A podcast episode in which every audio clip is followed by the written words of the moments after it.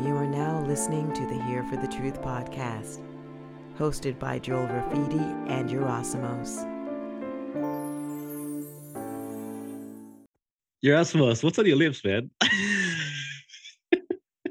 well, uh, I was at Music and Sky this past weekend in the desert, this amazing event that Sophie and I spoke at. Um, we talked about human design. I also had the opportunity to interview uh, Dr. Melissa Sell uh, and introduce everyone at that event. Well, some people knew about it, about Germanic healing knowledge, aka German New Medicine. And uh, yeah, my lips got a little chap, and I don't use chapstick, so I had to like before our episode today, I had to run into Sophie's bathroom and I found something that I think was chapstick, and I put it on my lips. Wow, man. And, uh, they they they're yeah, they- glistening. They, they they're glistening. The shimmer from the ring light is just blinding me at the moment. Guys, today we have the incredible Dr. Edith Ubuntu Chan in the house, and she has some incredible experiences and stories to share with you, which are very, very enlightening for sure. Before we get to that, our eight week private group coaching program, Rise Above the Herd, is filling up for round two. It's limited to 20 spots only, and we kick off June 20. So if you're interested in really embodying your hero's journey, stepping into the full individuation process, developing authentic health esteem, and walking the path of your highest potential, and developing and knowing within you that you have the competence to do that, please head to riseabovetheherd.com.au and get an application in and potentially and hopefully reserve a spot for yourself. Um, our website, hereforthetruth.com, has all our episodes, and you can grab our free ebook for truth seekers is the, um, there as well um, on 55 signs of low self-esteem. Without further ado, guys, please enjoy this episode with Dr. Chan. All right, everybody, welcome to episode 73 of the Here for the Truth podcast. As always, we have an amazing guest for you here today. Dr. Edith Ubuntu Chan is a teacher of consciousness and human potential, a holistic Chinese medicine doctor, author, speaker, coach, and mama of two luminous kids. Her journey began in 2003 after a series of meditation induced mystical experiences that changed her perception of human possibilities forever. Since then, she's devoted her life to unlocking the secrets of our human potential. Her work weaves together ancient wisdom with the new science of consciousness, medicine, and spirituality. Dr. Edith's first book, Super Wellness, features a foreword by Wim Hof and offers a powerful distillation of her first 15 years of clinical experience. Her upcoming second book, Luminous Kids, explores humanity's transition into the new paradigm of awakened living. With a focus on children, education, parenthood, and family life, it draws inspiration from her personal journey of conscious conception, home birth, child led self directed education, homeschooling, unschooling, and holistic family life. It aims to spark a new conversation about our evolution in consciousness as a human family. She has a list of credentials as long as my arm, and it's so amazing to have her here. Dr. Edith, thanks for being here for the truth. Yay! Thank you so much for having me, and um, thank you for reading the bio with your sexy accent. It just sounds even more awesome that way. Thank Uh, you. I It's love my absolute pleasure. I can re- I can read it again if you want. Thank you. It sounds more fancy. uh, I agree. No worries. Dr. Edith, as as always, we just want to get like a to start off a brief history into your major rites of, of passage, I guess, on this process of awakening and this journey into dis- discovering human potential that you've been on. What were the key were the key catalysts or key moments where you really had, I guess, shifts and transitions in your modality of thinking and conscious expansion? Yeah, it's um, it's always interesting to answer these kinds of questions. To like Yeah. Distill the essence of who you are into a little story or a little soundbite. Yeah. But I think in the type of audience that you have, we can share words, but really what we're sharing is an energy, right? Like there's a soul resonance that we're all tapping into. So I may say some words in the apparent world of time and space, but I think what we're creating is an energy together through this conversation. Um, so I think if I were to distill it down to probably like the the most transformative experience that led me to being the truth seeker that I Yeah, am today is probably in 2003. I was in Chinese medicine school and as part of Chinese medicine school it's really awesome. You um my luminous kids are running in the background. Is that too loud? It's fine. worries. There's like hide and seek going on over there. Um Yeah, so in 2003, I was still in Chinese medicine school. As part of Chinese medicine school, you study all kinds of cool topics, and you're um, required to study Qigong and Tai Chi, which mm-hmm. was my favorite because not just always thinking in analytical, academic, philosophical kind of terms, but actually embodying it through breath work, through meditation, through movement practices. It was actually required curriculum as part of Chinese medicine school, and it was my favorite.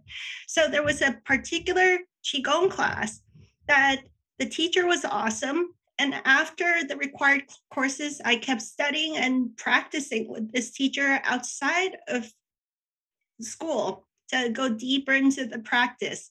And there was this particular practice where it was just all. Do you guys practice qigong too? I, I have a few times. I practice qigong a little bit. I'm a very, very um, basic student of it. Uh, we recently had Chris Shelton, who's a master qigong practitioner based in LA, recently on. Um, and so, yeah, but very interested in qigong for sure.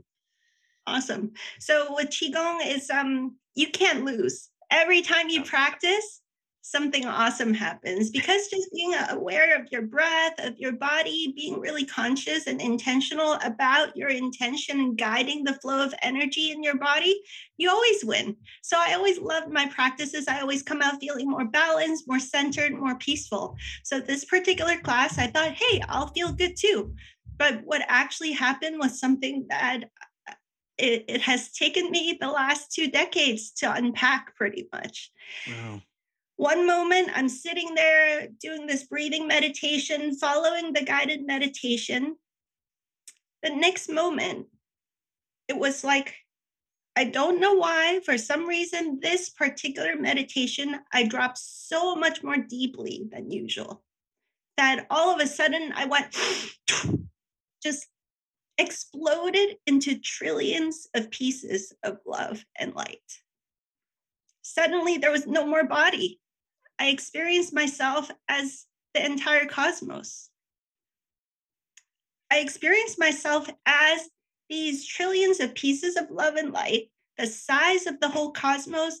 And I had, it was like this strange thing where I had questions, but I had all the answers. Like every question was instantaneously answered. So the, the feeling was intense bliss and intense contentment because there were no more questions and you were completely at one with all of creation. This feeling is so hard to put into words, you know, this experience. All I knew was that I was home and this is our natural state. Yeah. I just knew that this is who we really are. This is who all of us really are. This state of being is who we really are. The other stuff was fake. And so I don't know how long I was in this space, but eventually from far, far away, I heard this distant voice that was really soft. And I was like, wait, that's my Qigong teacher. Wait, there's a body. There's this person called Edith Chan in the apparent world of time and space in a Qigong class. Maybe I should go back there. And so it was this ridiculous notion of squishing trillions and trillions pieces of love and light and size of the entire cosmos back into this pretense of a physical body in 2003 sitting in a class you know? And the feeling was so kind of absurd and ridiculous to take the truth of who you really are, which is the entire cosmos, all the trillions of pieces of love and light, squishing it into this physical body, it was almost painful to come back. Yeah. And it took a long time to uh, articulate what happened right after that. As this consciousness returned and densified back into the physical, it was like a clashing of intense gratitude for having the opportunity to go home and intense grief that up until this point, basically my life was a bunch of lies. And so that turned into avalanches of tears, that just uncontrollable avalanches of tears just came gushing and gushing and gushing down. And I sat there kind of dumbfounded at what just happened here.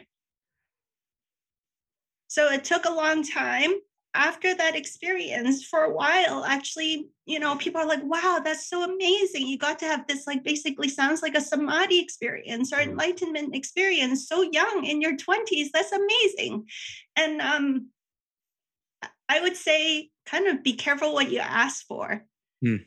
because right after that, I started looking at our reality and I saw everything as it really is. This reality is totally inverted and backwards and upside down. And all the things that I've been told in school, and I had gone to some of the best schools, I have all these letters after my name, and I had been successful in the corporate world before I switched careers to go into Chinese medicine. All these things, they were all fake and it became kind of this intense dark night of the soul. For a number of years but it turned me into a seeker and i started reading spiritual books. I started doing past life regression. Like who am i really? You know i i could understand this this this feeling. I had that as a reference point now for what is closer to the truth and what is further from the truth. Mm-hmm. And so that turned into reading thousands of books, traveling around the world, attending retreats and studying with different teachers and doing hypnosis, going deep into meditation retreats and and subsequently a bunch more of these kinds of experiences happened that started to integrate deeper and deeper and deeper. And the conclusion i've reached today i'm still still learning and growing just like all the rest of us um, is that we came here for this time of intense transformation that that we came here for this. We came here to correct the inversion and to to make this physical reality be in integrity with the greater cosmic truths. And that um, this this feeling we have in our bodies of stress and discomfort and all these things those are actually sacred signs that something is out of alignment with truth and so when we listen to that that's actually there's a there's a lot of um, support here. And these you know this was back in 2003 the internet wasn't where it is today so it was very lonely. I didn't know who to talk to. There was a few books about near death experiences and past life regression and some um, different woo woo channeling books and that was about it. So i'm so grateful that now 20 almost 20 years later this we can just talk openly about this kind of stuff. Hmm. Wow, that is absolutely incredible. Thank you so much for sharing. Like it's interesting. I've had I've had certain mystical experiences in my life too. Like I don't think to the extent that, that you're describing. Um, but it's almost like once you gain that reference point, does that does that does that wear off for you? You know, like does, ultimately coming back and uh, be, be being human with with this reality that we have um, does it eventually has it eventually like i guess diminished on some level that feeling or that experience or is it still with you to the same degree as to when you first experienced it? I i think i think those kinds of experiences are like the portal got open. You got to peer mm-hmm. into the truth yeah. and then the real work happens after that you know you see people go to retreats have these breakthrough experiences go do medicine journeys and have these amazing enlightening insights like oh my god I, I see it now i get it. And then okay now the real work begins when you come back to your life to purify all of your relationships. You might change your career you might have to move cities you might have to do all kinds of not very pleasant things because your life up until that point was a snapshot of you know the result of of yeah. your consciousness leading up to that moment. So now you've had a change in consciousness. You could just re- back revert back to your old mm-hmm. life or you could um, do the actual unpleasant not very sexy and often very messy work of recalibrating your life and actually clean this thing up you know? So the work's not complete until you actually change how you engage with your physical life. Yeah I think you hit the nail on the head there because a lot of people have these these mystical experiences um, where they get this wisdom, and yet how do they integrate it into their lives? How do they apply it into their lives and um, make the changes necessary? Because it's one thing to have a moment, or they keep they go after and they keep chasing it. They keep chasing and looking for that, as opposed to hey, you had it. now what are you going to do now in your day-to-day living as opposed to just running and chasing that same experience that's what i find um, yeah. now up to, it's up to each individual to figure out what, what works best for them but i think the, the applied knowledge and taking conscious action to better yourself based on these enlightening experiences key, is key. Yes. Yes. Yeah in the beginning days back in 2003 right after that experience i kept i became kind of addicted to meditation mm-hmm. always with the intention of escaping this reality because it became so dense and unbearable down here you know?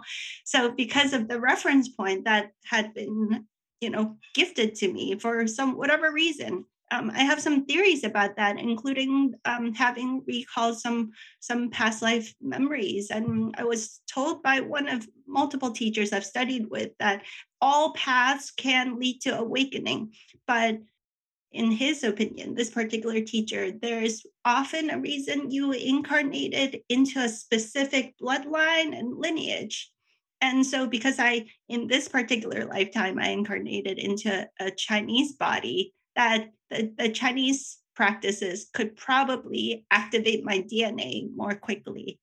This is an idea, I, mm-hmm. you know, and so that's an interesting thought. And so, so once you have that memory reawaken, now go and live your life in alignment and in integrity with that. That's really that's know, the that's really the hard work. And so for me, I used to just go back to meditation to escape it. But then I was like, well, but then I'm back here again and nothing's changed. You know, the real solution is how can I engage with life in a different way and use meditation to inspire a different way of engaging with life. Yeah, that's that's 100% the challenge. Um, because I had I had my experience, I guess, in 2015 and like I just wanted to, I was blissed out. I just wanted to live a life of bliss, and for a year, I I absolutely did. I found the deepest joy in every single thing that I did, whether it was emptying a dishwasher or taking the garbage out. It was just like, oh my goodness, you know, here I am. This is life. But ultimately, um, yeah, I guess I got. I didn't want that to go. I was I, I was clinging. I was clinging to it. Like I didn't want to leave this space, you know.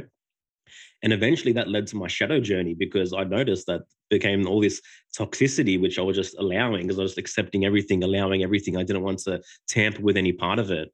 And then, yeah, the, the real work begins, you know, and you begin to notice the rampant inauthenticity which you've allowed within and without yourself and the toxicity that you've allowed. And then you decide, okay, if I'm going to live completely in alignment with authenticity and integrity, then I'm going to be ruthless in my choices um really and that is that is the job and that is the work um so yeah I, I really appreciate you sharing that it's actually given a little bit of clarity to myself for sure yeah and and now i'm thinking i need to read all the greek philosophers because if if chinese practices brought you to this state then maybe you know i need to go back to the ancient greeks and see what see what uh what gold is there for me I think yeah. I think I think it makes sense, man. I mean, yeah. I, I, come from Palestinian lineage. My my father was born in Jerusalem, you know, so um, there's obviously the, the Essenes and sort of mystical texts coming from that land as well, which definitely on some level resonate deeper than others. Um, so I think that could be something to that.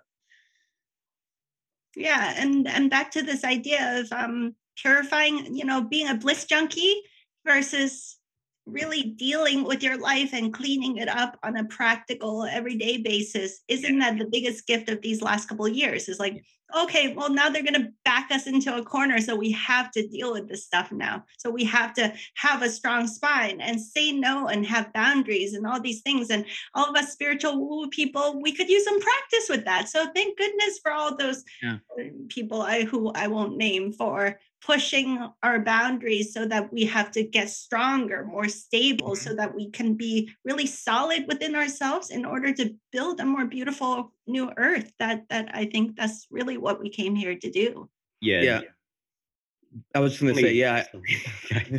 I, I agree. I think the the people that have stood their ground and had, have st- stood in their truth more the last two years, they're the ones that are thriving more now.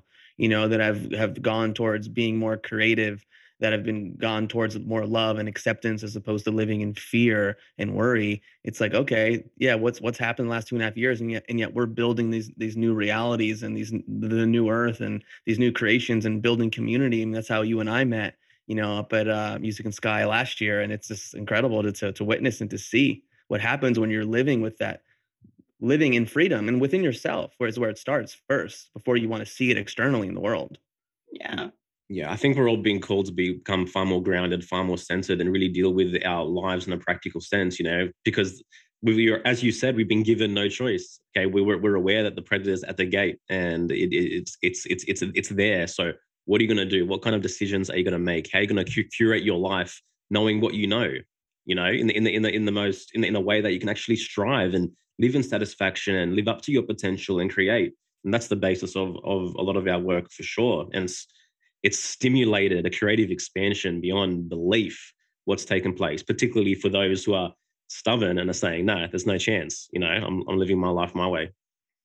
Yeah, and the the planetary energies and cosmic energies and all the solar flares and so many things is is stirring up. It can be destabilizing and confusing, and it feels like often you you the the rug got pulled from under your feet and you feel kind of dizzy and and unsure. Yeah. Um, but it's also this is the opportunity to stir up all the old deep shadow stuff and just delete those things like disconnect from those once and for all. And we really see in our freedom communities here in my local area we have um, some different groups of basically villages being formed now. It's really cool with the kids. Maybe we'll talk about the kids later. With the mm-hmm. kids, you start to look at wow, it's not just um, having play dates with a few families. Our kids, as they grow up, we're homeschooling, unschooling, doing self directed learning. So we want our kids to be surrounded by all kinds of um, role models and mentors and awesome people with a diverse viewpoints and and just a wonderful good vibes in the village that they can we're all basically raising our children together as a village right? And so as we build community we really start to see where people have unhealed stuff from the past. Yes we're all oriented toward truth and freedom but on a practical day-to-day basis like when we you know organize activities and events and when there's money involved and small business ideas being collaborated on and you just you start to see where people still have some work to mm-hmm. do right yeah. where if you haven't healed it in the past you're going to bring this into the the village of the new earth and that's not going to serve our children so we better get working on ourselves yeah for sure, but I think on some level, like the the the outer work as we walk this path brings forth that that inner stuff which remains unhealed, that that that, that shadow material, you know. So, what what some of some of I guess my philosophy is start doing something, start walking the path, start building, and as you do that, as as as you meet the next precipice, you're going to have the opportunity to go deeper as well, and and do deeper shadow work as a result of this new horizon you're being called to. Yeah. yeah. Dr. Edith, I've got a question for you. What is human potential? Ooh. Do you ask your other guests this question? I've never heard of him ask it before. Good question. Well, the first line of your bio is I'm a teacher of human potential. So. yeah so this is a this is a question that evolves over time you know i wrote this book called super wellness so people ask me well what is wellness exactly and mm. what hmm. health exactly and you can go into some really deep rabbit holes just like it sounds simple right like what is health what is wellness so in this case what is human potential um, to me human potential is the ability to live in integrity with that 2003 qigong experience that i was describing. You know to, it's a it's a directional orientation towards expanding our practical 3d day-to-day life to be in such a way that is in alignment with this energy. So it's not like a it's it's not a static thing it's a direction or an orientation towards towards expanding breaking free from old limiting thoughts and ideas and expanding towards greater and greater possibilities. So it's a process more than is some kind of like destination. Yeah, so it would be how do we live so that our infinite cosmic nature can be fully expressed in the physical reality? That's how I would look at human potential. Yeah. Cool. Uh, no, you gonna say something, Joel? I was I was going to say so. I guess like in your in, in, in your in, in your teaching, what are some I guess practical tools that people can begin to embody to really start that process for themselves? Yeah, so for most people, actually, it's super simple because what is what is the full expression of our human potential? I'm thinking a lot about that as I'm writing this book with the children because they come with all kinds of possibilities and they come with um, something that you can tell they came here in this lifetime with a certain divine blueprint that wants to express itself right? So so somebody is meant to be like um an amazing musician. Then uh, are you going to be like wait but you're you should be expressing your full potential as um you know as a gardener or something but that's not their thing even though both things are really cool right so so as part of this expression of human potential is also tapping into what what you came here to do in this particular lifetime and how to fully express that mm. you know um, but simple tools for most of us as adults most of it is is about letting go of a lot of the old programming and then what's left then is the natural expression of our divine purpose and full potential you know? So um letting go of all of those old programs i think life shows you. You bump you're going to bump into the same situation over and over again and you start to observe a pattern at play. So if you have the intention of observing your own patterns eventually it becomes very obvious what are those patterns that that is time to let go of so how to let go of patterns there's many different ways but the the piece that i think is often missing is that if you're running different patterns energetically you're going to have like a distorted energy pattern. And so i love qigong because it teaches us to not really have a story about it but just to observe the movement of energies. Without the story of like oh i'm running this pattern and psychoanalyze yourself you could do that but in my opinion mm, experience a more direct path is simply to practice being locked into your center. So I just invite people to take a deep breath and become aware of your head, your heart, your belly, your hands, and your feet. So let's do it again. Become aware of your head, your heart, your belly, your hands, and your feet. Good. And then from your heart center, take a big breath and radiate it out into your energy field. And just observe and feel and sense into the quality of energy that you're carrying with you. And sometimes it can just take one breath before you walk into a room to disconnect from the baggage of that last crappy interaction you had at the store or with a talking with a friend or whatever disconnect from that and alchemize that energy or just let it go and from your heart radiate the purest light and just walk into a space with this beautiful bright new energy. So every breath every moment we have the possibility to brighten and lighten and clear up the energy right it can just take a moment or it can just take one breath I love using breath work. I love using energy awareness practices so that we don't necessarily have to um, get into lots of psychoanalysis of what happened in our past. It's like, you know, kind of um, it's a little bit urgent right now. The planet, a lot of things are happening. It really demands that we all step into the very best of ourselves in the most efficient way possible right now. And I love Qigong, I love breath work, I love just simple, simple energy awareness practices so that we can stay solid and clear and centered, not bring all the mixed energies of the past with us it's, amazing how you can um, how something simple can have such a huge impact even just like when with myself or even when i work with people just to have them focus on taking a few breaths in and breaths out and how that automatically can shift their state from a place of maybe confusion anger worry etc to just more peace more calmness more presence more intention. And so i think sometimes we're looking for something really really complex and yet just slowing down and and bringing our gaze inward because again we're focused so much on everything outside and we have more and more and more and more distractions in the world than we have ever before and yet to bring the gaze inward and to do something as simple as even just knowing oh i have this area this heart center area like what would happen if i even just thought about it for 10 seconds yeah. yes. you know? Yeah. Uh, and and how would that change things um, and earlier you said something about a divine blueprint. Now, Joel and I are both students of different uh, esoteric divination practices.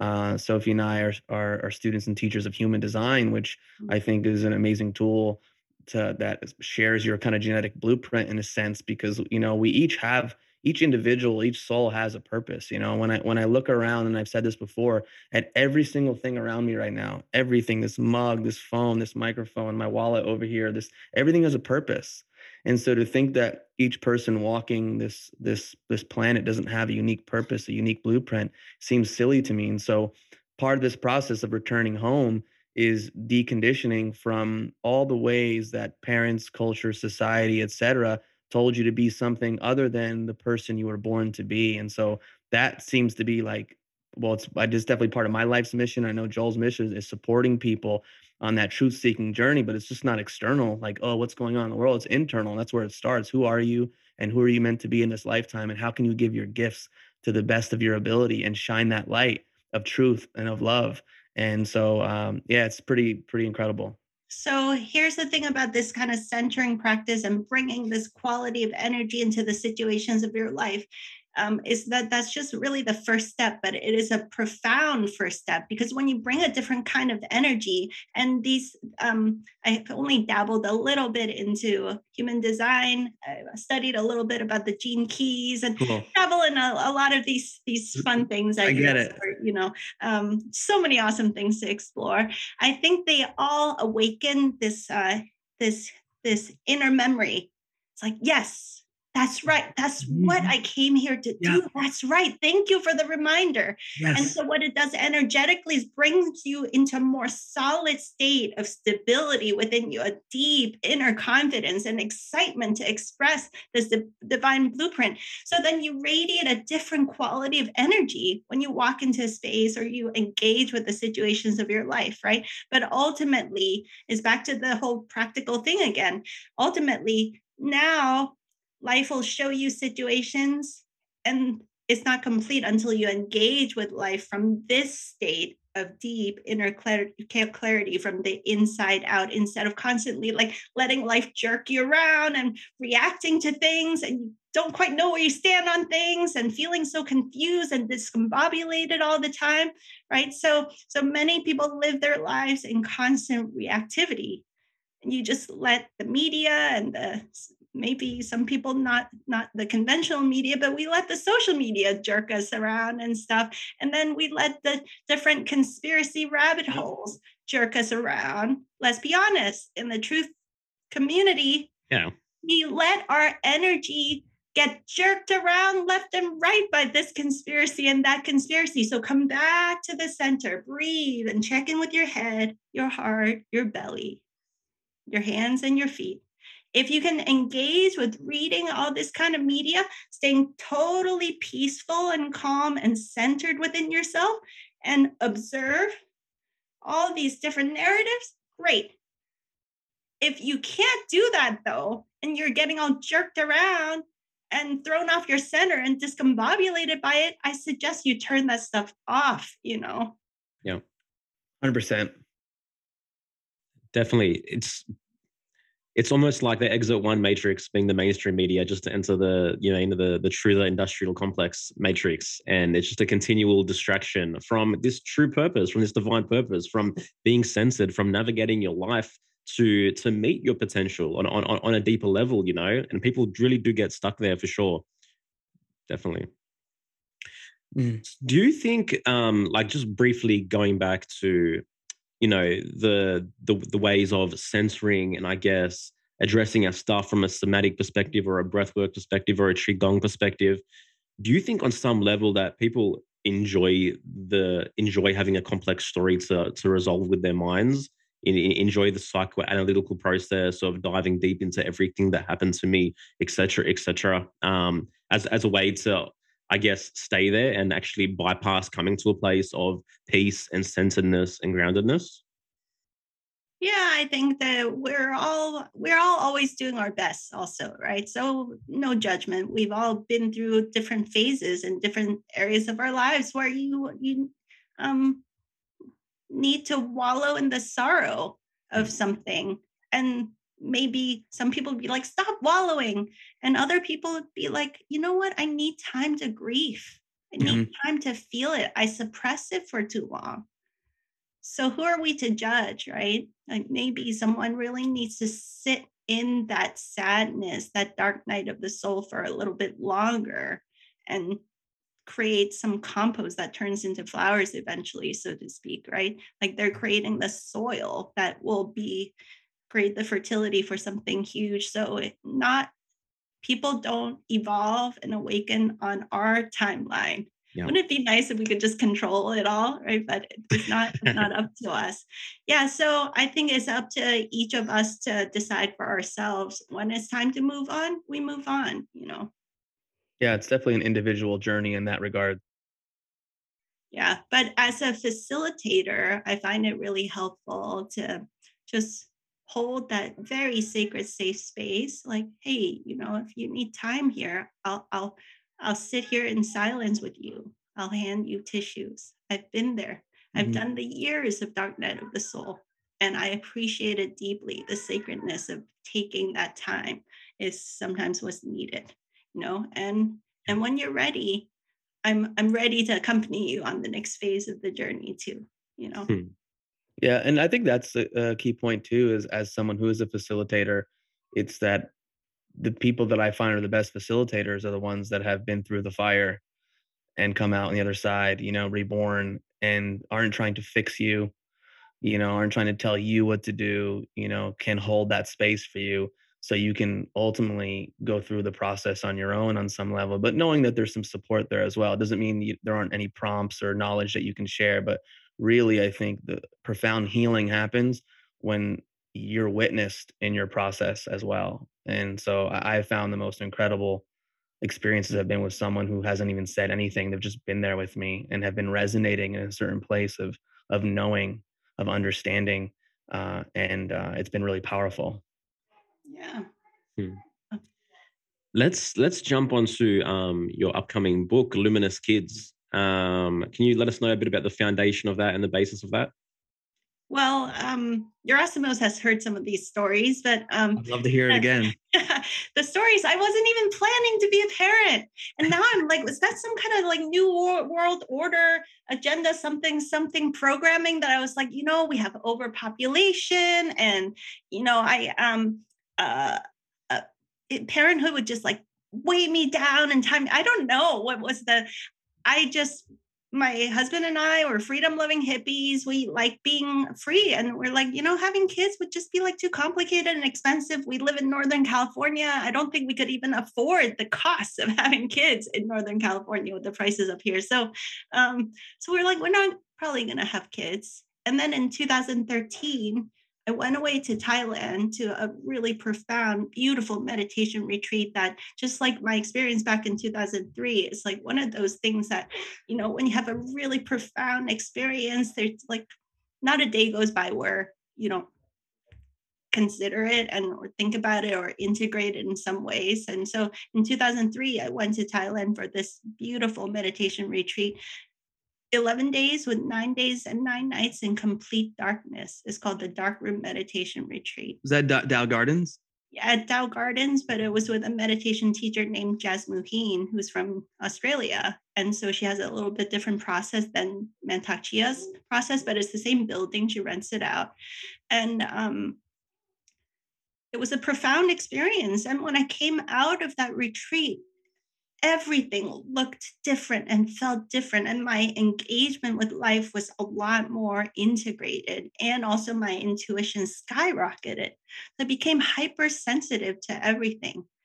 I came back to san francisco and um, i could hear and feel all of my neighbors emotions and thoughts and it was too much for me during the day as a Chinese medicine practitioner, I'd go into the clinic, and that sensitivity and intuition, of course, is really helpful when you're working with clients. But at night, to, to sense all the mixed energies of the neighborhood and the apartment building and all the neighbors, it was too much. So basically, I dragged my husband out to the countryside. We moved over an hour outside the city uh, to a little town called Sebastopol, which mm. um, it's like beautiful fertile grounds and nature and um that's where we got we got we got our chickens from there. There's a place called the alchemist farm and we we got our those are my friends. Yeah oh no way. Yeah, yeah. We, we got our we got our chicks like two and a half months ago now they're two and a half three months old and they're, they're, we have awesome. 12, 11, 11 hens and one rooster. Awesome. Cool. Yay. Yeah. So, you know, the vibe there is very fertile and the energy is beautiful. And um, so we had a little cottage, one bedroom cottage, tiny little place with an acre of land with fruit trees and all of this. And for the first time in my life, I'd lived in cities all my life.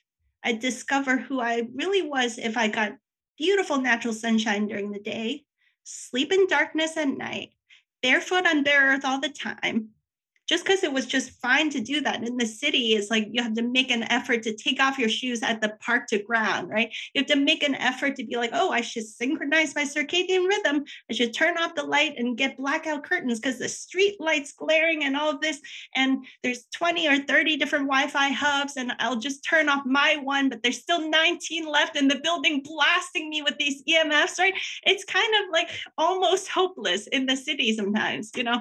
So in the countryside, all of that came back into resonance with my natural state. It's like, wow, this is who I am when I'm well rested and sleeping deeply at night. And I wake up with the sunrise, not with the alarm, just because I'm well rested. And when I'm barefoot on bare earth almost all the time, my menstrual cycle synced up and my energy and just my vitality changed so profoundly so my um, fertility cycle became clockwork synchronized to full moon and new moon. I practically knew the moment that I ovulated. Everything just became so beautifully synchronized. And at night, I started having very clear dreams. If I had a question about something, I just lay down in bed and just asked to get the guidance in my dreams, and it would just come. When I meditated, there wasn't like all this muckety muck like in the city, all this energetic noise to like alchemize and clear, clear, clear. I spend most of my time in the city kind of like clearing all those energies. In nature, you just drop in and you go and you get deep quickly, right? And so in this state, this baby started showing up in my dreams and my meditation day after day, month after month. And I would tell Dave, my husband, like, baby's here again. And he's like, la, la, la, la, la, I'm not ready to have kids, la, la, la, la, la. And I'm like, but it's the same baby boy over and over and over again. And he's pretty cute. And so him, so our baby, I just started being buddies with him. Like every night I'd go to sleep and I just have these play days with this cute little boy, you know. And eventually one time Dave and I were drifting into a half wake, half dream state, and baby arrives again. Um, and I was like, hey, baby's here again. And he was like, oh, here we go. And so it turned into a three way cosmic powwow between the three of us, talking about, look, we're not sure if we're ready or not. And so baby started showing us this beautiful scene he says, Look, right now, there's this whole web work of all of these baby souls. And we're all wanting to come to planet Earth right now in precisely coordinated ways, incarnating ourselves into specifically families and communities in these ways that are so profound and so intricate. There's no way I could properly explain it to you. But he showed me this scene of all these orbs of light, so beautiful. And they're all connected with these strings of light. And it was like this ocean, this whole web work of light. And he says that we're all going to come down and blanket the earth with a new consciousness. We're going to show you a new way of being human, a new way of humanness that we haven't seen before. So we can't keep just talking to you and inspiring you through meditation. We actually need bodies to come down here and do our work. And so he said, Now, the thing is that there is free will in this universe. So here's the thing I have scoured the entire cosmos and I've decided that I wanted to come to Earth and have you as my parents. And so each of these babies you see have scoured the entire cosmos. In fact, everybody scours the whole cosmos and chooses precisely the timing and alignment of their birth, their incarnation, which family structures to incarnate into. The intentionality and elegance of all these interconnections is so profound and so beautiful and intricate. I can't properly explain it to you. You just have to take my word for it.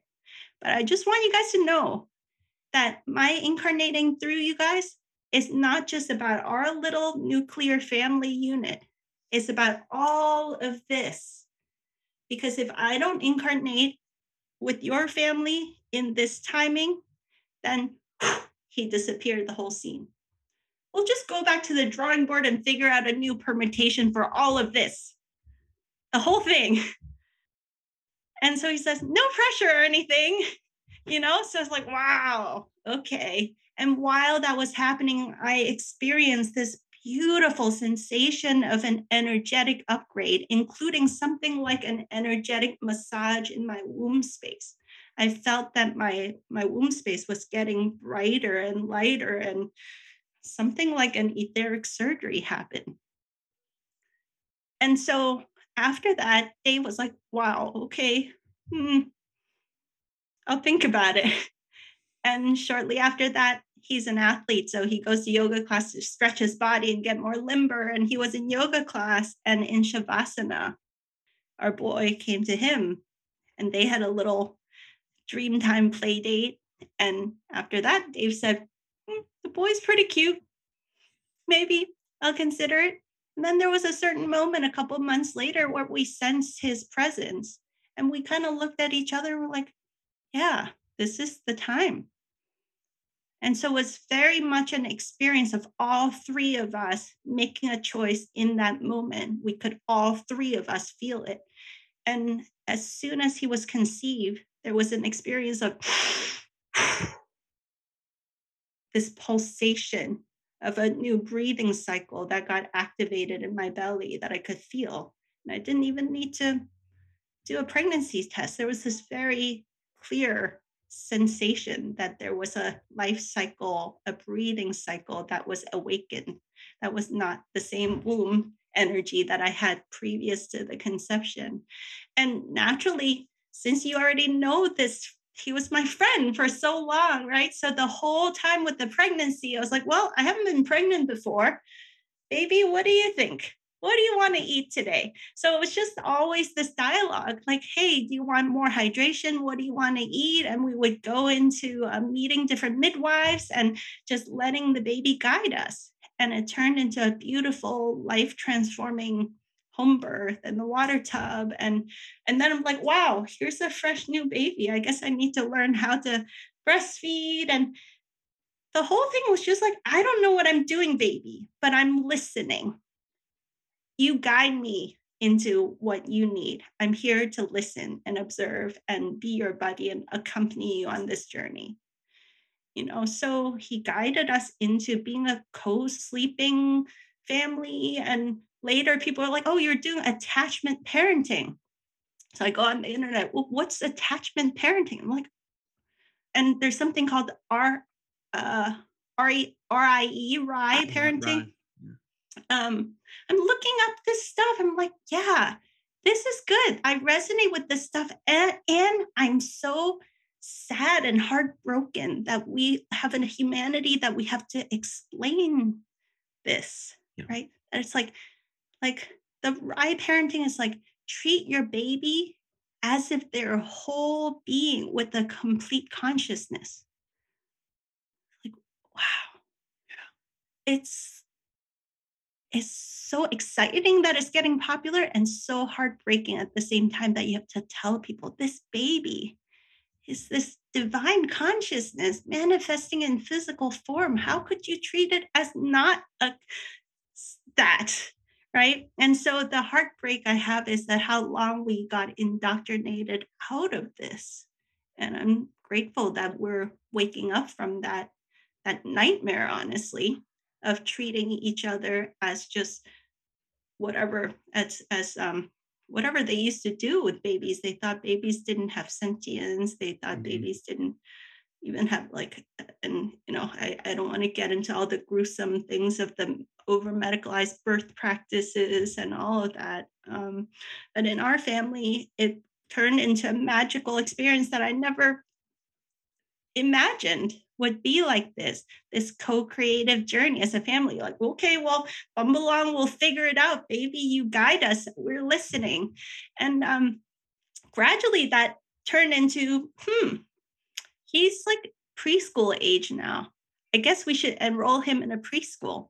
So we look up the most holistic organic outdoor nature based preschool and we found one that was um uh they were all organic, gluten free. You could be vegan. You could be paleo. You could be all these things and nut free and non GMO everything. Like all of the hippy dippy stuff was there. And they spend most of their time outdoors. They do gardening with the kids, and it was awesome. And our kid went there, and for the most part, he enjoyed it in the beginning.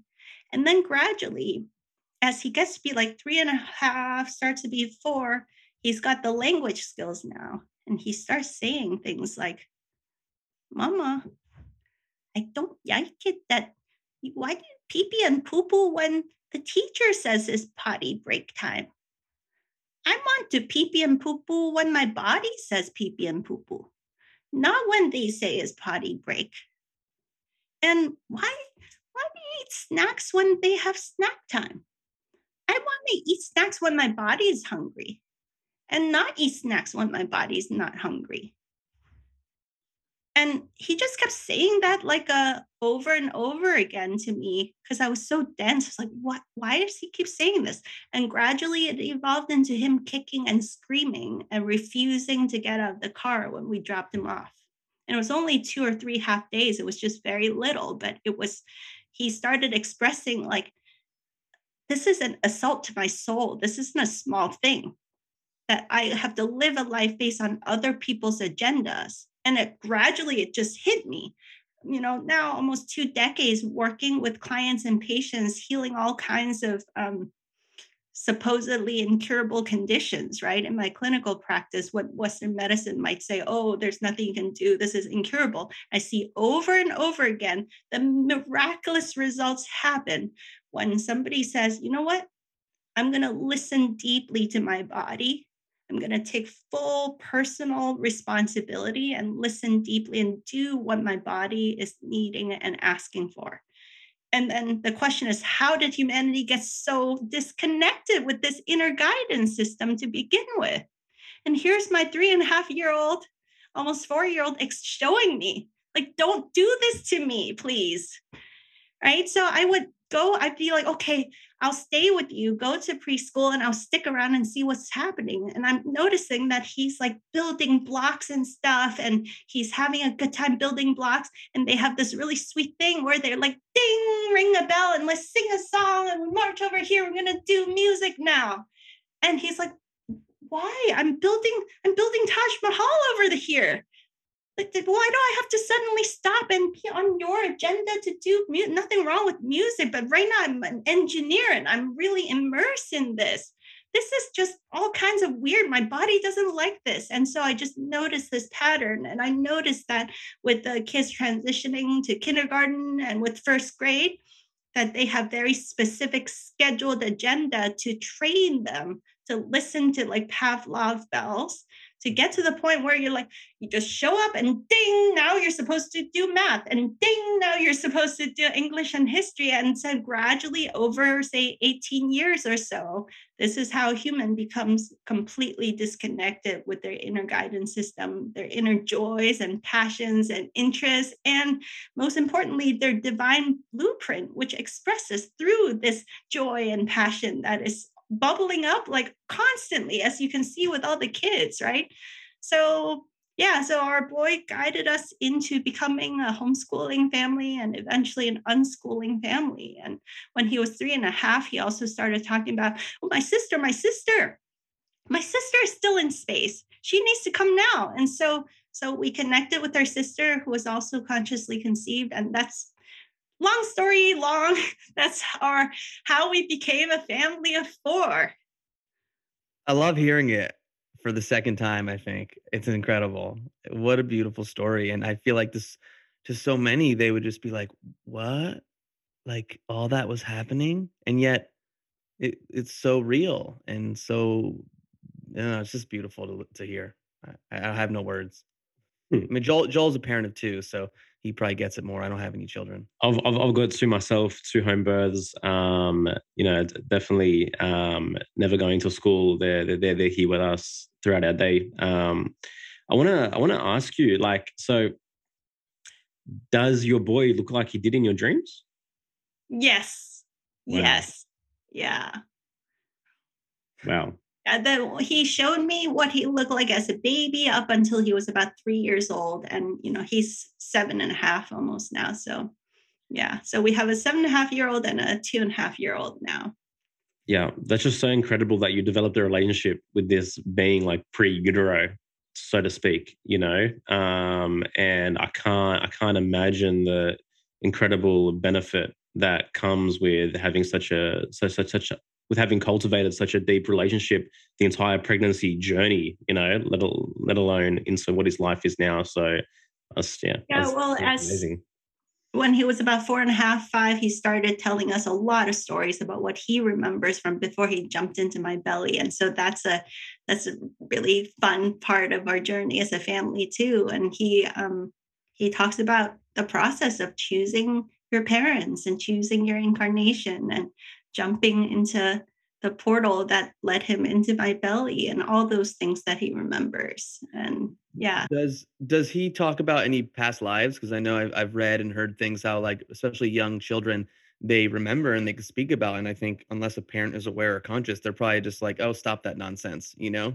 Yeah yeah. So he's aware that i've had other human and non-human past lives and he's aware that this is his first cycle he's very clear about that. He says, Yeah, when I was, he calls it space. When I was in space before I jumped in your belly, I met different, different space babies. That's what he calls them. These different space babies, some of them had just come back from planet Earth and they're gonna go around again. And but this for me and baby, this is our first time ever. And so he says that there is something like a machine or portal that takes recycled stars it sounds like some kind of a black hole system. Um, he remembers something that takes recycled stars and in some case recycles recycled dead people and turn them into a fresh new space baby. And when mm. they come out as a fresh new space baby, they just have a good time because space is very fun and joyful. And he says, Yeah, when you're in space as a space baby, there, you don't know about loneliness you don't know about being cranky or angry or sad or any of these things. So part of coming here is that we we can we can see on the screens when we look onto the planet we can see that humans get they get upset they get cranky. I was like do you remember me being cranky? He's like yeah i remember you were telling baba to clean the house and vacuum and all of this. And uh, and I, and I was like what did you think of that? Even though i was cranky you still picked me as your mama? And he was like yeah i thought it was really funny. I wanted to see what that was all about you know? And so yeah so he says that we look on these screens to look at our future parents and he said i looked at this one this one this one not this one not this one not that one that one that's the one. And so he said that him and his baby sister they both picked us together. And so they they according to him wanted to be twins but they knew that it would be too hard on my body so they came one at a time. These mm-hmm. are all the stories I can't prove it is a true memory, but these are the kinds of things that we talk about at bedtime. Instead of doing bedtime stories, we just lay in bed and snuggle and talk about all these things that he remembers. He's already seven now, and I know that the brain does some changes around age seven. So I'm treasuring Hmm. all that he's still bringing through each and every night, little details of all the stuff he remembers from his cosmic memory. Wow. There was, there was an awesome animation movie that came out a couple years ago, which seems very reminiscent of the way you're describing, um, I guess, his his version of in the incarnation process or whatnot. I can't remember what it's called. Um, but I yeah. know which one you're talking yeah. about, and people mentioned it, and I've made it a point to not watch it. Uh, okay. So that we can keep our um our exchange as untainted by mm-hmm. media as possible. So, you know, yeah. until when maybe when he's older, I'll watch it. When at some point, maybe all of these nighttime, uh, bedtime cosmic stories will fade away, and then I might watch it to just compare notes. Mm-hmm. So, did he name himself as well? Yeah. So his name is Kabreem. And when he used to come to my dreams when we first moved to Sebastopol, that I would always be almost a little bit startled because he would announce his entry into my dream with a bring, and then suddenly be really bright. And then here's a little baby that I would interact with. So I kept telling my husband. And then after my husband met him, he was like, Yeah, this kid has a really like dynamic, sunshiny energy. I don't know, should we call him sunbeam or kaboom or like something, you know? And um, so gradually it evolved into Kabreem, K A B R E E M. So, and then as he got older, I asked him, Do you like your name? He's like, Yeah, that's my name. That's my name. But it's actually maybe not quite my name. It's just how I announce myself, you yeah. know? Hmm. I, it's almost like a doorbell. Yeah. Yeah. So is is the um is the book, I guess, does it go into like your homeschooling methods um particularly or yeah, so I'm working on this book, and also um, this fall will be the second annual Luminous Education Revolution Summit. I'm just starting to work on this because the fall is a really great time where a lot of families are transitioning out of um, out of public school or different school systems into homeschooling and into unschooling. So the fall is a really good time, at least here in North America, for a lot of families to dive deep into um, maybe looking at is there a, a, better more rich and fulfilling way that we can go through this education journey together? So um, both the book and the summit are planning to launch in the fall so i'm going to get really busy this summer. The book talks a bit more about the our um, this kind of conscious conception and this deep soul connection that we have as a family and that that what arises out of that is a natural, deeper respect for one another. So things like nonviolent communication, a more collaborative, co-creative way of doing family life and making choices as a family, it just arises naturally from it. So a lot of these things like like home birthing, conscious conception, attachment parenting, arrive philosophy, self-directed, interest-led learning, these are the natural arising of forgive the cliche of knowing more deeply who we really are. Hmm. You naturally respect each other, and you're not going to want to be in the coercive, tyrannical paradigm. Yeah. Right. Like, like people that know who they are are just naturally more laid back, I think. And they're yeah. naturally more respectful of each other, naturally easier to collaborate with. So, what does um, education look like? What does family life look like? What does village life and community life look like when everybody's more solid within themselves and everyone um, respects and honors each other and wants to be in this collaborative, co-creative energy instead of a top-down tyrannical energy, you know? So the book explores that. And then the conference is much more tactical about the education and homeschooling, unschooling on a day to day basis. How do we execute on? You know, there's just some very practical, tactical questions that people often have about hmm. how do I actually do homeschooling in this paradigm. Awesome. I want to ask you so, like, um, what's your philosophy or strategy against like difficult times when you feel like you might there might be some kind of discipline necessary or, or, or what it might be how's that approached in in your method give me an example. Like, what's, what's, what's, what's, what's, what's, what's conscious, what's, what's conscious discipline? You know, like how do you, how do you, how do, how do you be like, you need to stop hitting your sister, you know, but if you continue to hit your sister, something's going to shift, you know, kind of, kind of, kind of thing.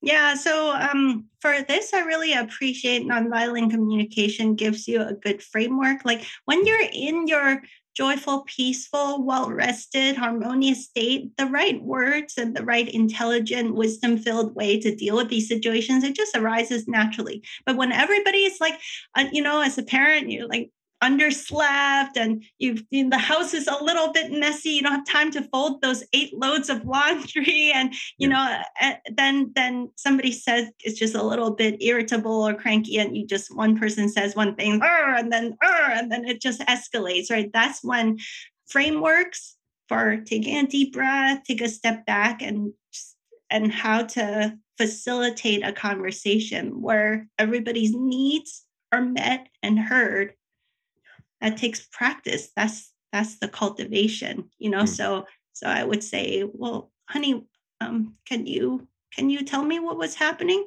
and hear all sides of the story? Which takes a lot of um, a lot from the parent to not be like oh you're grounded. That's when your old patterns come up right? In the heat of the moment you can you see that you still myself included there's there's more layers of work that needs to be done but in general this paradigm is about being more respectful and honoring and so on the whole i think we probably all notice this around kids and around anybody is that when you're more calm and centered within yourself you radiate an energy that makes it so that everybody else is more calm and centered to begin with. So these kinds of things are way less likely to happen.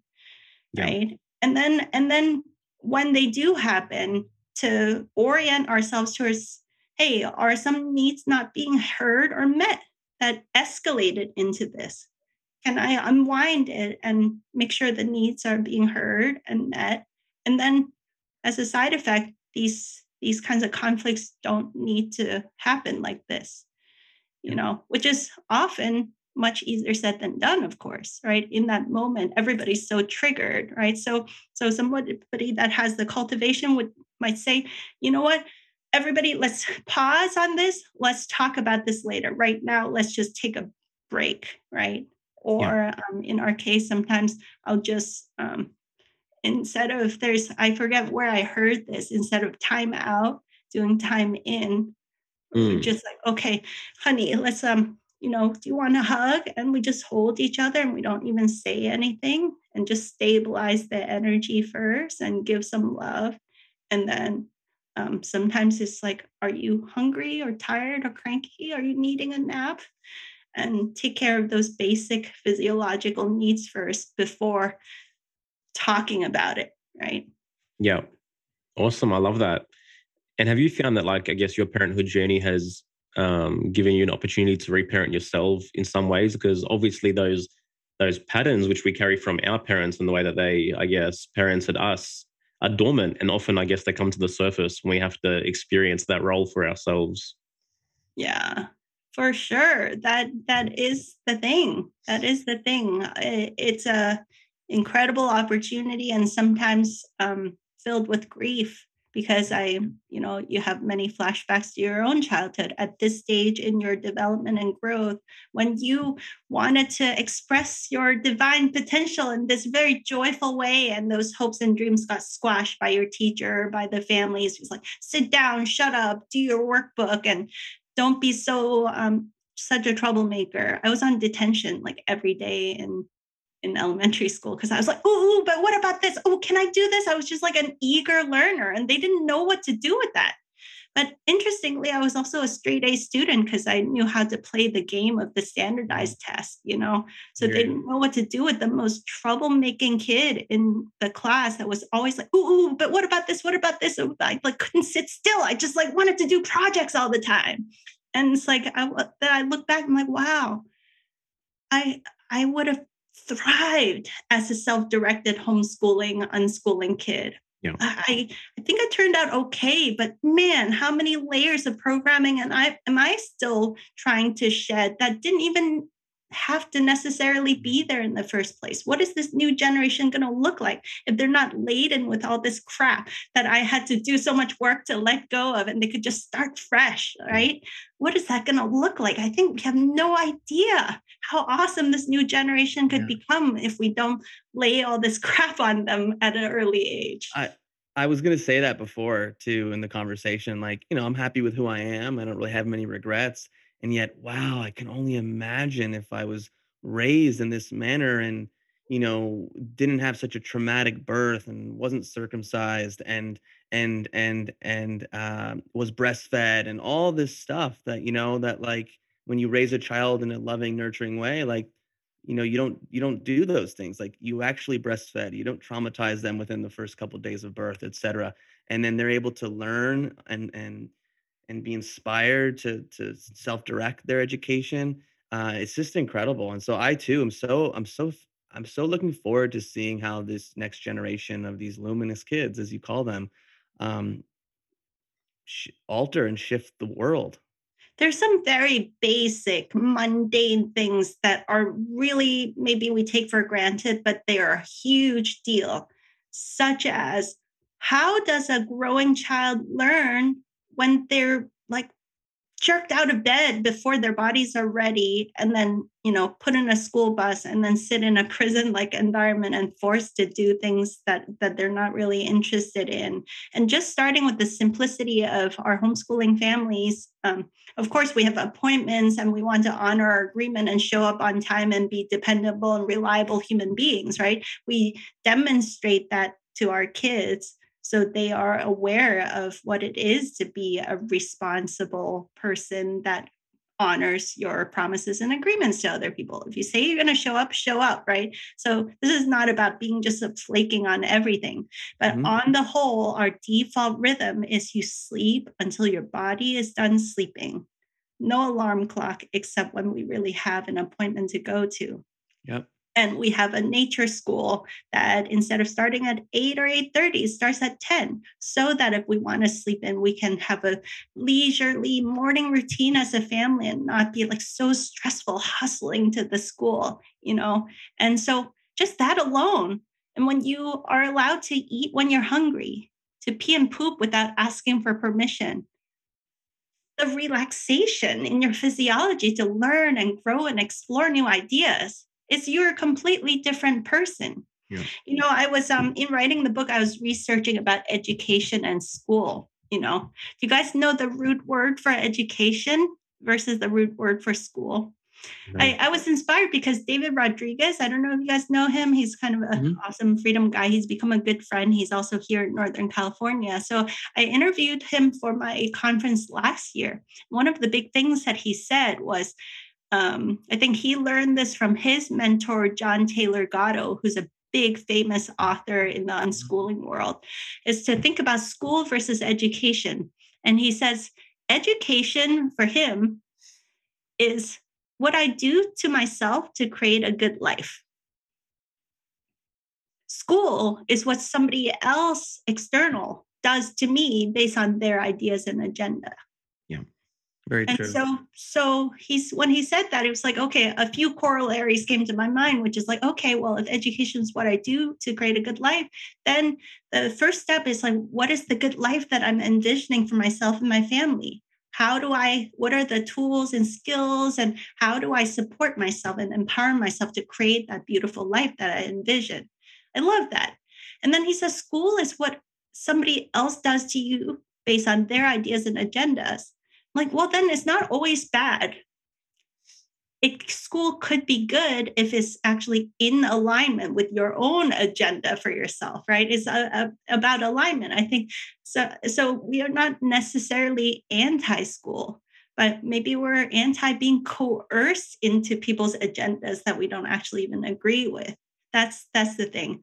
So i went um, and did some research in my writing like what is the root word for education the root word for school? Turns out the root for education is um, latin. Is educo or educare sorry if i'm pronouncing it wrong. And then school when i looked up the root word for school that shocked me. The school is um it's actually from a greek root. It's like school, schola. I, I don't know. It, maybe you can look it up and pronounce the Greek word properly. It's um it's from the ancient Greek idea of putting people in an environment of leisure. So the root word for school in Greek is supposed to mean leisure. It's not supposed to be some government indoctrination camp prison cell situation with Pavlovian bell ringing at your head every hour. Like, it's not at all supposed to be that kind of environment. It's a place where you drop into a space of relaxation and creativity and openness to new thinking and new idea where you can bing have these like enlightenment moments of realizing new possibilities and new learning and new growth that is possible when you're relaxed and you know in more like a vacation type of environment. So i think what's happening right now is that we've been pushed to the brink in these artificial ways. This artificial scarcity artificial stress artificial pressure and we're like you know what? That's that's just not going to work. It doesn't work anymore. It's literally killing people mm-hmm. right? So we're returning back to our natural state as natural learners. I'm often thinking should we even call it homeschooling unschooling all of these? It's like just hmm. be a natural human being. A natural human being is joyful and passionate and loves to learn all the time, is learning and growing all the time, is naturally self directed. You can listen to your inner guidance, be like, oh, this is really cool. This is what I want to build, and allow the next thing to lead me to the next thing. That's just, it just all unfolds naturally. And mm-hmm. um, our, our boy, um, it loves to do math just because it's fun to solve problems. And we go to the store and we discovered that when he was six and a half, I'm like, I think he's just naturally pretty good at math. We go to the market and I give him the change and he figures out all the addition, subtraction, and multiplication. And with his little fingers, he stands there for a long time. And the farmers are like, Here, do you need more fingers? You can borrow my fingers. And it's so sweet. You know, the farmers just know him as the little banker that is like standing there counting little fingers and toes. And finally, he figures it out. They're super patient with him. And then we're like, Wow, let's go on Khan Academy and check check out some math. You know, so it's backwards, right? We do life and we realize math is really useful in life. And so, hmm, how can we like refine our math skills? Let's go on the internet, do some research, and see what tools supports us in creating a good life. That's what education is mm-hmm. for. So we go on Khan Academy and we realize that he already just from living life as a six and a half year old has body knowledge of first, second, third grade math. And so so then at some point before his seventh birthday, he was like, you know, I wonder if I could just finish all of first and second grade math. And so in two weeks, we just blasted through all of first grade, all of second grade. And then we just took a break and then spottily just started checking into some third grade. And recently we finished all of third grade after, if I estimate correctly, um, this is going to sound braggy, mom. And I don't mean that. I mean that we are naturally all very awesome, brilliant learners. If you do it in life, and then you can go and take a class here or there to supplement it, right? And you discover that in his case, all of third grade math took about total of 10 hours, maybe 12 hours. And now he's into fourth grade math. And, you know, he's actually technically in first grade from living life. And mm-hmm. Dayna Martin is a, a mentor of, of ours from the unschooling world. And she has a really amazing story with her daughter who wanted to be a vet and realized she had to jump through a bunch of hoops with the math. And so she'd never done a workbook. So at age 15, she sat down and did all of Common Core math from first grade to 12th grade in about three ish weeks. but meanwhile, she's having a good life.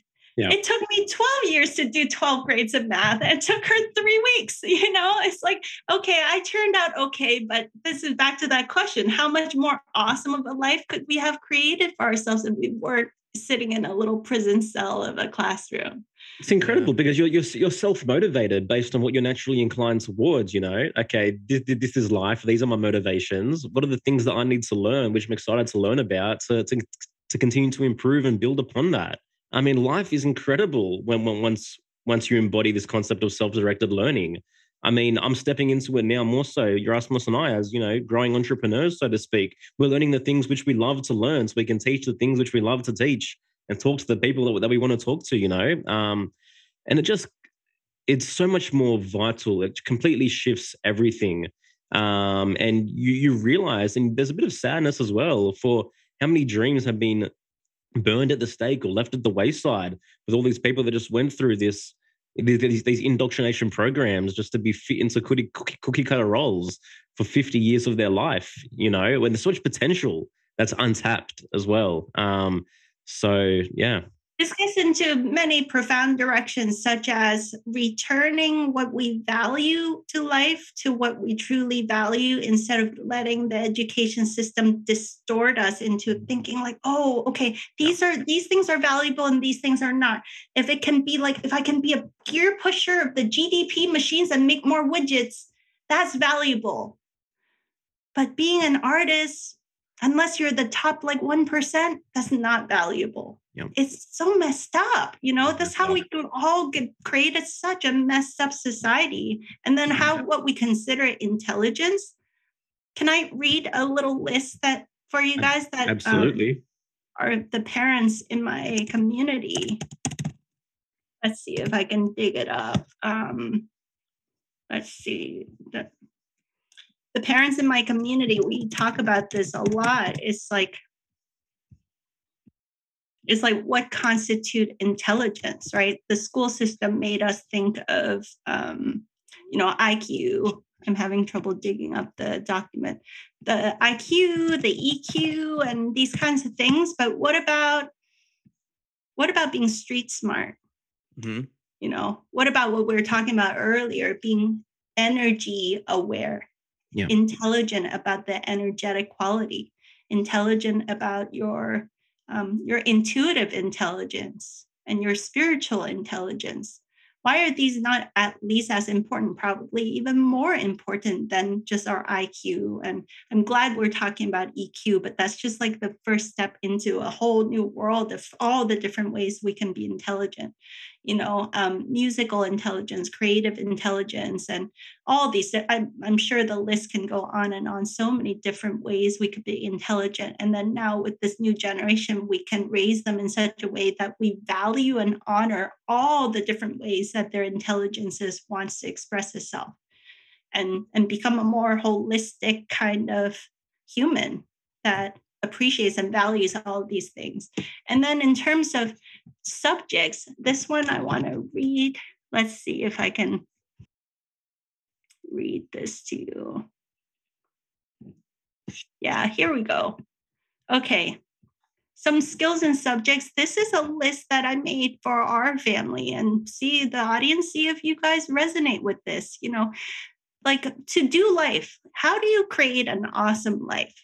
So, in my opinion, for our family, we started jotting down a list. It's an ever evolving list of like, what are skills and subjects? And some of these sound like schooly subjects, like math is important to do life, but maybe not like calculus and differential equations and, mm-hmm. you know, Fourier transforms. I, I had a applied math degree in my undergrad. And so it's like, I don't use any of that stuff it's not really like practical to have to learn some of those really nerdy levels of math but but up until about sixth or seventh grade math very practical to just like run a small business for day-to-day life right? Let's get really good at that kind of practical math. English reading writing learning different languages very useful for life. Mm-hmm sciences.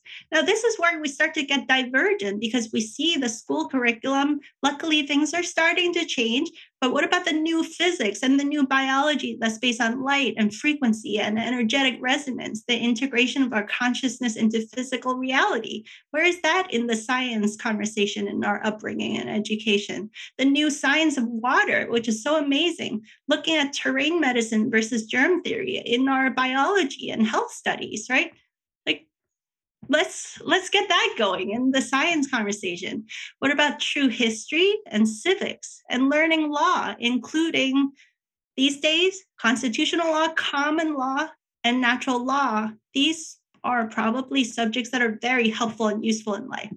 Music, arts, crafts, playful expression, and fun, and creativity, all these kinds of things, sports, yoga, um, movement, martial arts, qigong, breathwork, healthy lifestyle, how to take beautiful care of your health and do your self care, nature connection, and um, you know, forest school, nature school, gardening, how to grow our own food, learning about permaculture, biodynamics, etc., basic survival skills, wilderness first aid. These are practical things for doing life that why isn't it just if i were to do a, some kind of a standard common core it might look something like this right? But exactly yeah. when you learn each thing eventually i think to be a well-rounded human is nice for us to learn all of these things but on whose terms and whose timeline though? I think honoring each child's natural development when we naturally want to learn each of these things.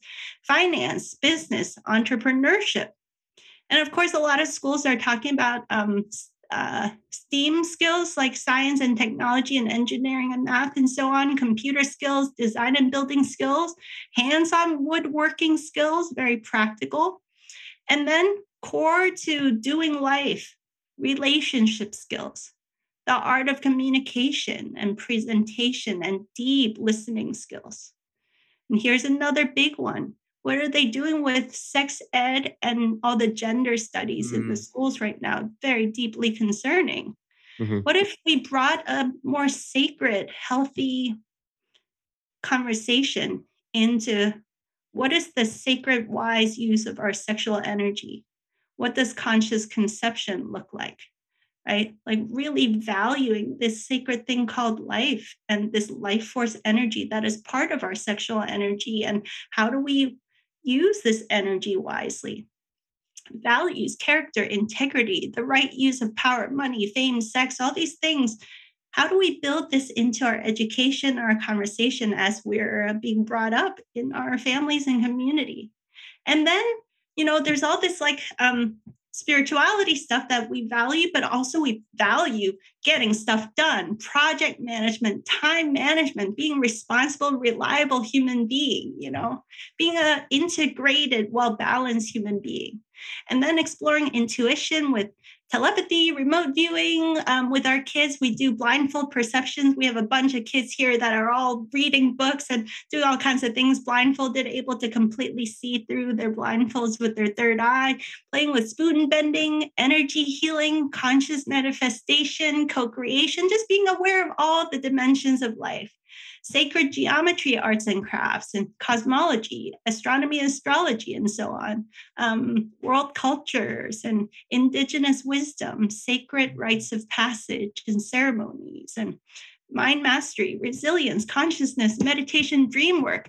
Like, what an awesome education curriculum that we could create together if each of us just took time as a family, sat down, like, what is it take to create an awesome life.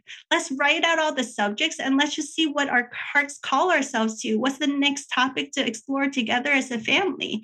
And when I have um, families write down their similar lists, once you have this on paper, you're like, whoa, this is this is so awesome. I'm just going to pack up from that old paradigm and completely move over here. If you compare this side by side with their common core curriculum, it's just like, come on, just this is absurd. Like, why why did I waste so much time over there? You know? I think yeah. I need to I think I need to die now, visit you in your dreams, and come back as your third kid. Oh, yay! I can sense you already have some uh some some spirit babies are whispering over there. I can sense. I don't know. We'll see. That's a conversation for another let's, time. When we, let's let's have the conversation now, Erasmus. another time. Hey, Sophie, come on over is so, here. Is Sophie yeah. there? She's not here. I don't know where she is right now. Probably resting after uh, uh, our, our music and sky weekend. Um, but I, I love everything you're saying because you know when I think about um, even my education, like everything that I feel like that has really served me was post college. Yeah. You know, I, I, knew how to play the game. I knew how to do what I needed to do to get the grades. I was able to cram, memorize, regurgitate. I mm-hmm. did that pretty well. And yet, my real journey started after college when I started really reading books and was able to self-direct my education and uh, i'm grateful for that but then again you, you you read this entire list and it's like wow imagine being 6 7 8 10 12 13 15 learning about all this stuff understanding the soma, understanding consciousness in a certain way, you know, getting into law, all the things you talked about. And it's like, whoa, like we have no idea what, you know, the world will look like when more and more people start engaging this way with their children. Yeah. Um, yeah. And so anyways, time, to go back to what you were saying, I don't, I'm, I'm actually, I was going to ask you a question earlier.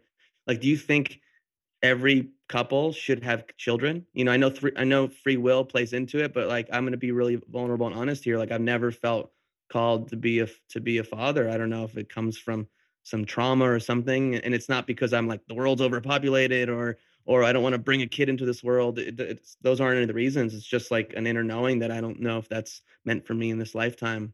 I was told by other people in the past that I had many lives in the past where I was a father and that this this life is not about that and it resonates with with what what's my personal experience but I get I get and Sophie we get so much projection from a lot of people that like you need to, if anyone should have kids you should be the one that have kids and I'm like all right but I don't know I'm also open and willing for it to change and shit if some baby starts visiting in my dreams, you know, that's going to be a whole different story. But I've yet to have a baby visit me in my dreams. So maybe I need to take a trip to Thailand and get in the dark for like 10 days.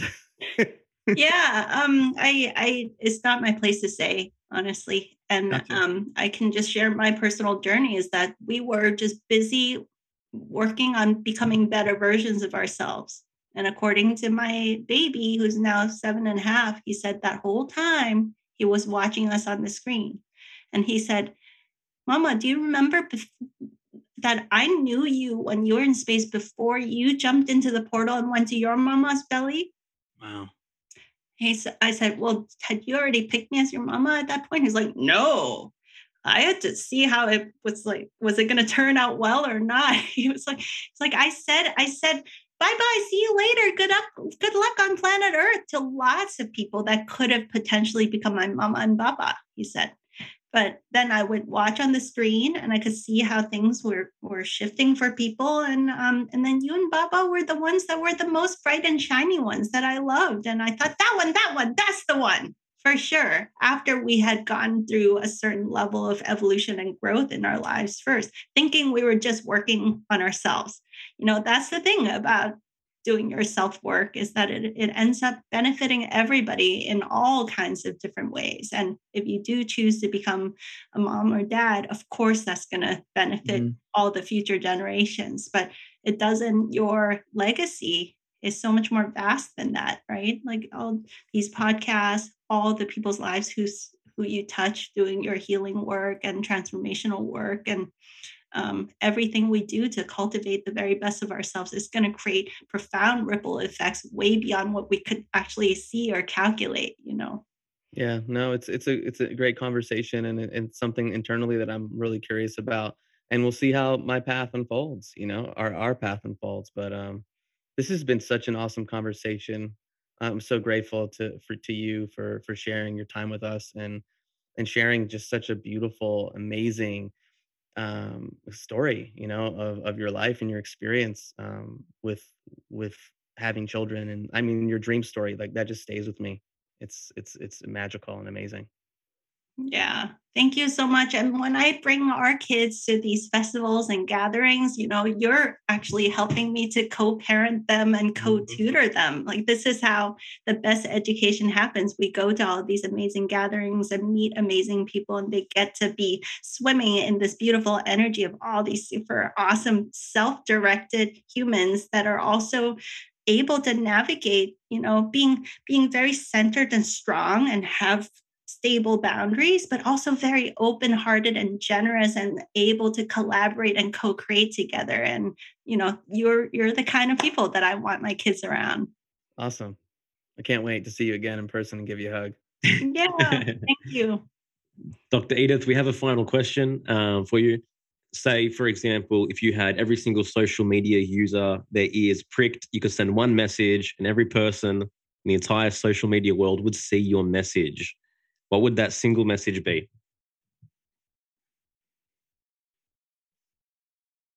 It's a lot of pressure. hmm. And he has asked this to someone else before. this question he has asked to someone else. yeah, my answer to this evolves um, evolves over time. I think if I were to put today as a current snapshot in time, it might be something like, You got this. Mm. You got this. Yeah. Well, I believe in you. You got this. I like it. I feel that for sure. I feel that. Yeah. I, I think we get yanked into self doubt. Yeah. And then it's like, take a deep breath. You came here for this. We got each other's backs, and I know you got this. As tough as the going gets sometimes, you know, because we're all this old crap is being stirred up. It gets really intense sometimes, and it's just like life doesn't give you any challenge that you're not ready for. And I know you got this, you know, and I'm here together with you, going through the challenges just like you, and we get to do this together. You got this. Hmm. That's amazing. Thank you so much. Where can our where can our people find you? What do you what do you have going on? How can they get in touch if they want to? Um, I have too many websites. I need to uh, consolidate. The one website that portals into everything is dredithubuntu.com. So dr edithubuntu.com. And if you're specifically interested in the Luminous Education, Luminous Kids stuff, the URL is luminousrevolution.com, which will jump you into that specific body of work. Um, I'm on Telegram. So I, I, have an Instagram account, I have a Facebook account, I have all these accounts, but Telegram is where the juice is at. Mm-hmm. Beautiful. Yeah. Cool. Thank you so much for your time. We're so grateful. Thank you for walking the path you've walked and offering what you continue to offer. Um, it is super valuable. Um, so deep gratitude. And guys, thank you so much for listening to this episode. We'll see you next week. Take care, everyone. Thank you. Smoking mirrors, I'm seeing through the illusion. Waking up in a time they think you're in a delusion. Somebody set the alarms, cause they be too busy snoozing. I'm in a DeLorean. Fast forward in evolution to a place where we can share our confusions. Yeah, 450 BC, I'm sharing tea with.